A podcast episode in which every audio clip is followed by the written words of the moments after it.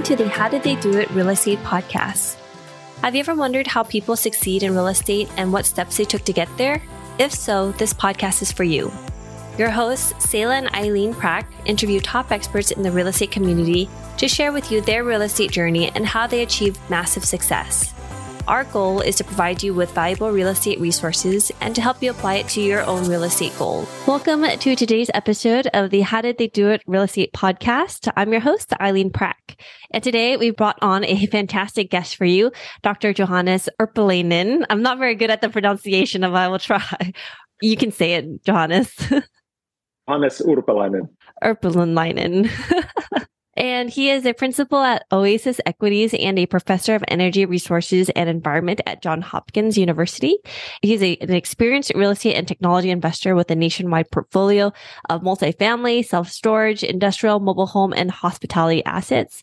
He specializes in market analysis, underwriting, capital raising, and investor relations. So I'm super excited to have him on the show today to share a little bit about what he's been doing in the real estate industry space and Johannes, welcome to the show. How are you doing today? Thanks for having me. I'm doing great. How about you? I'm doing great. Thank you so much. So, Johannes, can you give us a little bit back up more of a background insight into, you know, who you are and how you got started with real estate? Yeah, so I'm a professor. Uh, I'm an academic by day. I teach at Johns Hopkins. I live here in the Washington, D.C. area in Northern Virginia. And I really got into real estate first as a passive investor. So, about five years ago, I moved from New York City to Washington, D.C., and I moved from assistant professor to a real professor, a full professor. So, my living cost went down by 30%, and my salary doubled. So I had a lot of money to spend, and uh, I really did not like the stock market. I think it was overvalued already back then. So I started looking at these alternatives. I learned about syndications and started making investments. And uh, I did well with those. Uh, so later I decided to start doing my own deals as well. And when you were, this is all still at the same time you're still doing your professor, uh, you're still working as a professor. Correct. So, can you share with us, you know, like when you first got started in real estate, what were some of the things that you did first from the passive investing side of things? What are some of the things that were important to you? And then what are some of the projects that you are working on now? Yeah, so I did a few good things and a few bad things. The bad thing was I tried to invest myself in residential. I bought a condo here in Northern Virginia. It was a terrible deal, and I lost a lot of money on that because I did not know what I was doing. The good thing that I did was that I started learning about these syndications. I studied underwriting. I asked a lot of questions. The sponsors, uh, why are you investing in this? What is your business plan? Tell me about the market. And I started kind of educating myself and networking with other people. And that really helped because I learned how to study these deals first as a passive investor and then later as on the active side. As an active investor, I've worked on a few multifamily deals. So I'm a general partner on 92 units in Atlanta and 360 units in Orlando. Uh, my stake on both of those is very small, but recently I've been focusing on hospitality. So I run a few Airbnbs, and this year I've closed on three hotels, which is my main focus this time. That is pretty cool, Johannes. And this is all within five years. Yeah, so I would say that so I moved to DC in 2017. I started the passive investing in 2019. And on the active side, it's been a bit over a year, I would say. So my timing was interesting here because I had a sabbatical. So every six years, professors at my school, we get one semester kind of reduced obligations. So less teaching, less committees and all that. So I used that time to start my active investing career so there's so much in your background, but let's I kind of like want to focus a little bit on the hospitality and the hotels that you had bought. So first of all, how did you first get started in hotels and the hospitality business? What were some of the things that you had looked for and what made this asset class attractive to you?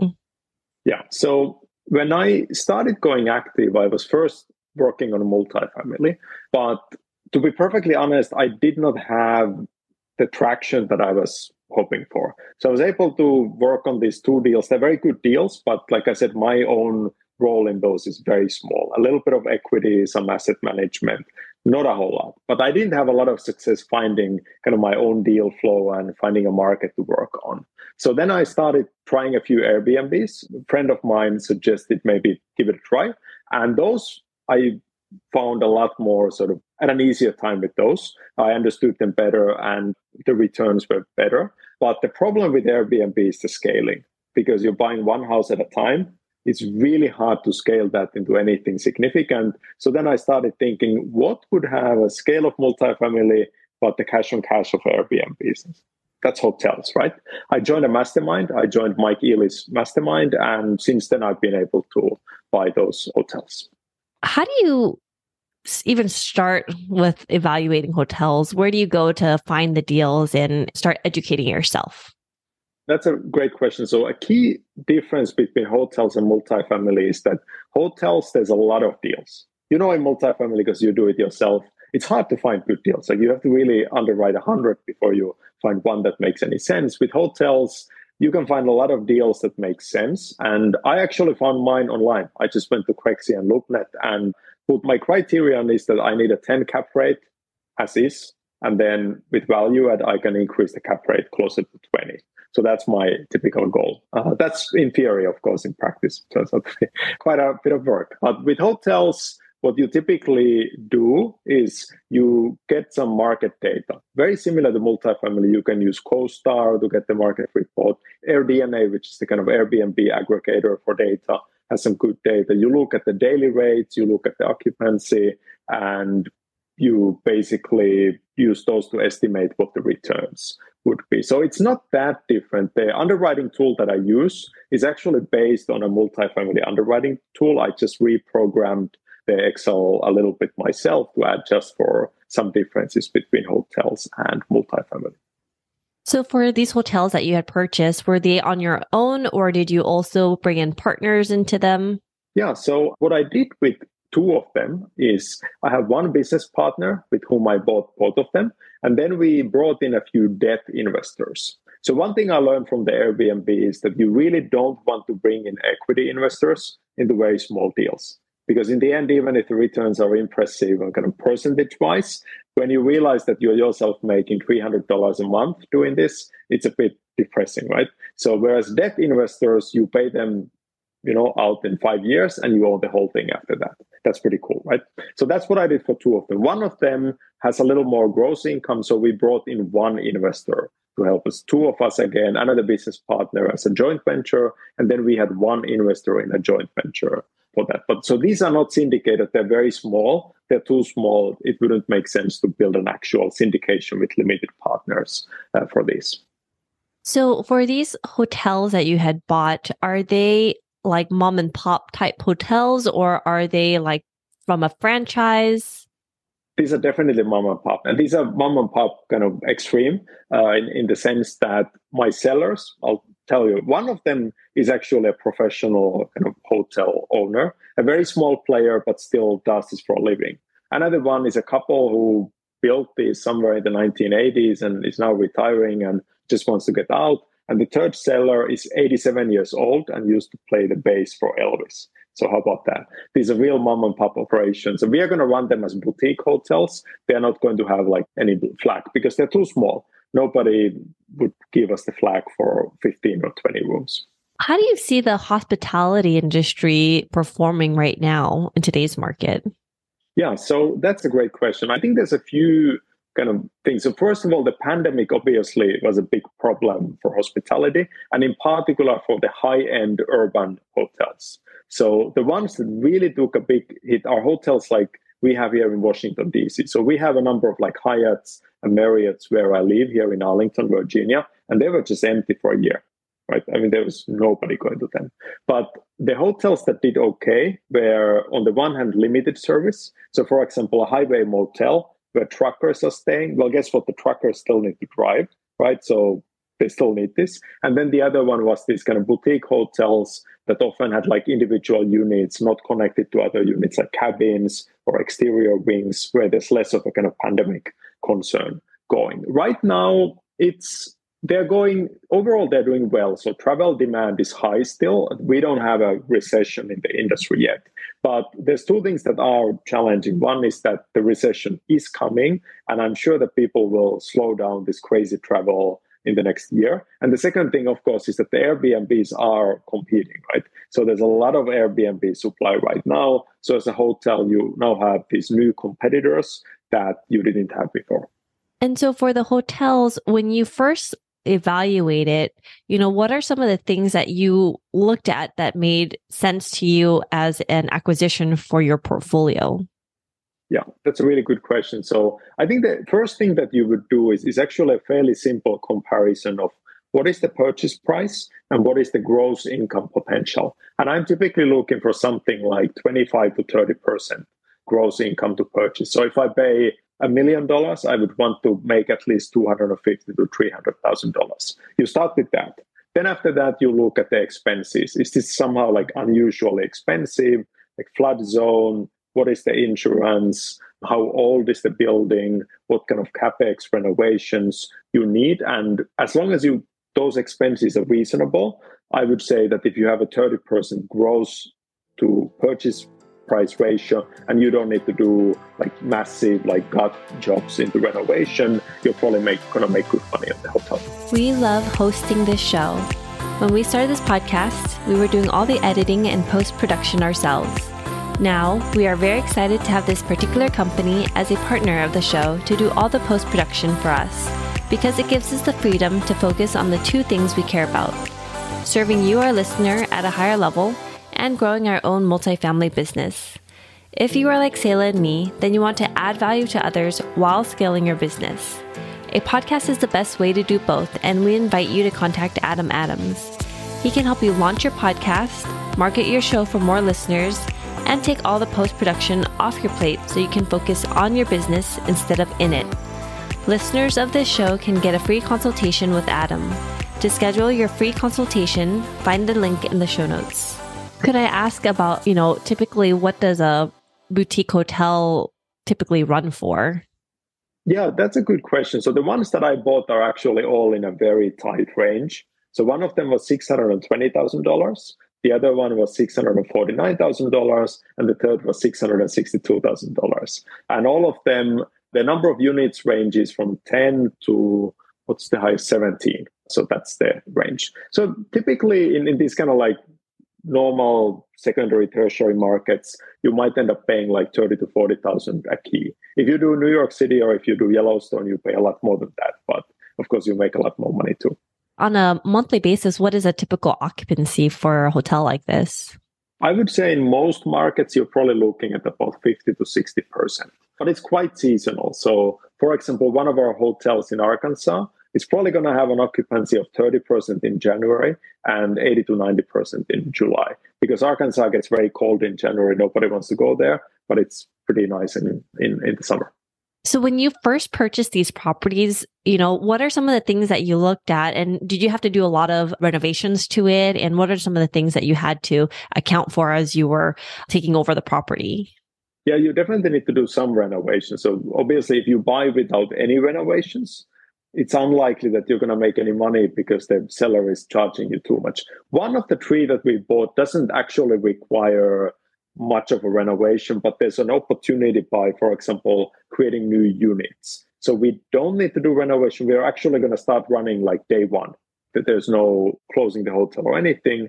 But I think in the next six months we will plan to expand it. The others require pretty extensive renovation. They're older properties and the previous owners did not take good care of them. So we found all kinds of interesting things when we went into them. So that's one. The other one, though, with hotels is the, the staging and the furnishing are also very important, right? So how much do you spend on the bed, right?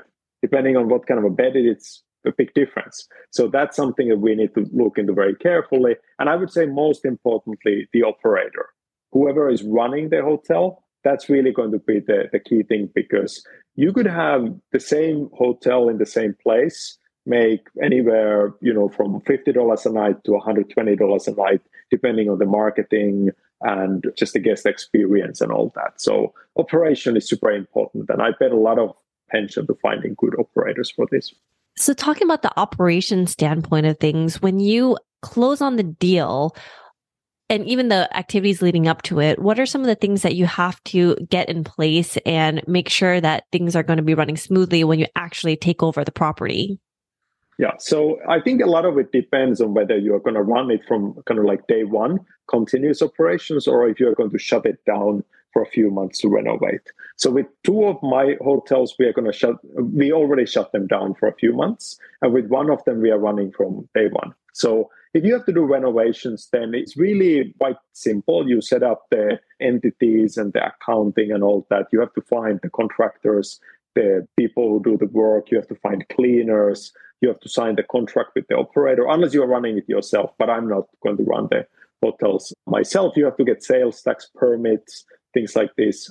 If you have to run from day one, then it's a lot more sort of involved as an operation where you basically have to have everything ready so that you can jump in and kind of start swimming you know? It's a bigger heavier lift in that sense. But it's also nice because you start making money right away. And in particular the previous owner likely has some bookings. You can have like $100000 worth of income coming in day one which is really neat in terms of marketing the property itself, what are some of the different strategies that you look for when you're marketing and getting the hotel itself out there for potential stayers?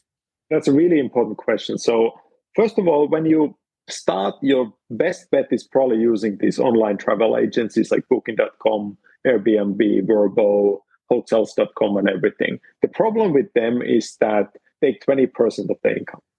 Oh, 20%. yeah, it's really crazy. So the game plan for boutique hotel is that initially you do that because you don't have a chance. Like if I go on Google and I search like a nice boutique hotel in a city, there is no way that you would see anything else except booking.com and Expedia and everything. Those guys pay so much money to Google to make sure that they're always at the top that you don't have a chance.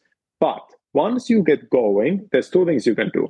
One is repeat customers. So once they've been there once, you can give them a discount if they come back. You're not allowed to do that. The, the online travel agencies actually don't allow you to give a lower rate on your website. If you do that, they ban you and then you won't get any traffic. And then the other thing is you can try to make it like a really cool. You can have a Facebook group and uh, you can try to get it on the like the cities tourism site and everything. So, for example, next week when I'm going to visit one of these smaller market called Heber Springs, I'm going to have coffee with the mayor to talk about the city's economic development plans and how we can help them. That's something you would do in a small town. You would not do this if you had a hotel in San Francisco or Paris, right? But in a small town, you can text the mayor and just meet up. Since it's in a small town, what are the different attributes in that town that made it attractive for a boutique hotel to operate successfully? That's actually one of the biggest challenges is that this one, so we have two in smaller towns. One of them is in Heber Springs, which is an hour's drive from Little Rock. The reason why I like is that they have a lake. So it is a tourism destination. It's not quite where it needs to be. And I think it's kind of a bet on the future. But I think it could be. It's a beautiful place. And Little Rock is exploding. The population growth is super fast. So I think there's going to be a lot of like local tourism families coming there in the summer in the future. The other one is in West Virginia in a town called Elkins, which is a really cool town. It's already like a really nice place and lots of tourists come from like Pittsburgh and Washington DC, Morgantown from Ohio and so on. And there I think it's really more about we have 5 acres on the waterfront so it's very hard to argue with that so I think it's going to be a nice property. But I think you're right that the big challenge with these like tertiary markets is very similar to multifamily. The buyer pool isn't exactly massive, right? So when we get this done, even if it's great, I don't know who's going to buy it. I might have to run this for a long time. You know? What is the biggest challenge that you face as you were starting up running the hotel and getting everything situated in the hospitality space? Yeah, really, really interesting. So First, let me tell you what I thought would be the biggest challenge. I thought that financing would be a huge problem because I had heard all of these horror stories that like banks give you 50% loan to value on hotels and nothing for renovations. But that was not my experience at all. So I was actually able to get excellent financing for all three, basically working with local banks. They're so much easier to work than the big ones when it comes to hotels. So that turned out to be easy. I think the big challenges that we've faced, it's really this you have to do all the renovations. You have to find the cleaners. All of this like this has to be like a very seamless and kind of coordinated effort because it's not like you just find a tenant and there and nothing happens. You have to be there every day right? So everything has to be very smooth and everything. And when you buy a 100 year old building and you find that there's a basement that's flooded or something that nobody knew about literally happened with one of these hotels. We found a basement full of water that oh, even wow. the inspector had missed. That's crazy, right? So uh, how do you miss like, a pool of water? it had an uh, outside entry, so it was not like a kind of an inside basement, and it was, I think, somehow buried like under some uh, plants or something. Oh. It's crazy thing, but we just found it. It's like, okay, let's take a look at this. Um, but I like trying to do all this while at the same time paying the mortgage paying the utilities, paying the different taxes, paying the insurance. Insurance is very high for hotels. It's just a kind of a nerve wracking, you know, like you have to push and push and push. And then you know how it is with contractors. They tell you, like, sorry, I've got this another thing and I can't get it done. So the thing that we, the solution we found to this was actually that in each of these markets, we have like one kind of contractor who's like a real rock star. And we basically told them that like if you keep doing job this quality this fast, there's no limit to how much business we can do together. When you're looking for you know you talked about like the cleaners and the management staff are those all in-house or are they like a third party as well? For these small boutique hotels they're definitely third party at this point. There's there's not enough cleaning to be done for an uh, actually for one of them we do have a couple who's staying kind of like at the property and the husband is doing some of the maintenance work for us part-time and the wife is actually a full-time cleaner for us. That property has higher occupancy rate and 17 rooms so it probably has enough work for her most of the time. And they're really good. The previous owner had them and they're just excellent really really competent people. With the others it's third parties but we try to basically find a third party who's kind of like our go-to person that every time we have a problem we go to the same person and tell them that please help us. And they know that as long as they do a good job there's going to be many more jobs in the future.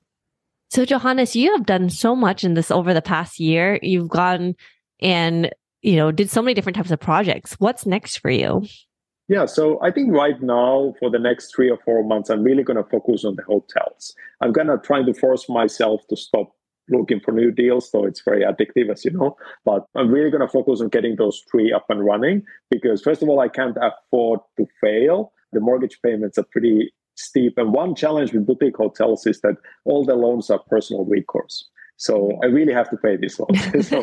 and the mortgage is too much for my university salary would go, all, all of it would go to the mortgages. So that's not great. So I'm going to really focus on those. We're also starting a bar at one of them. So one of our friends actually moved quit his job, moved to the property, and is starting a bar for us, oh, which oh, wow. I think is going to be amazing. So that's going to be good fun. And then after that, I think I'm going to try to do two things. One is I'm going to try to scale up in those markets. So maybe I can buy a laundromat, right? Or maybe I can buy the cleaning business so that we can bring them in house, or another hotel or cabins or something. And then the other thing is find bigger properties to buy because the real money obviously is in much bigger hotels. And my thinking is that once I have the track record that I can do this with the Airbnbs and the boutique hotels, I do have some investors who have deep pockets. So with them, I'm hoping I can scale up to like five to 10 million properties next. And how has real estate investing impacted your life?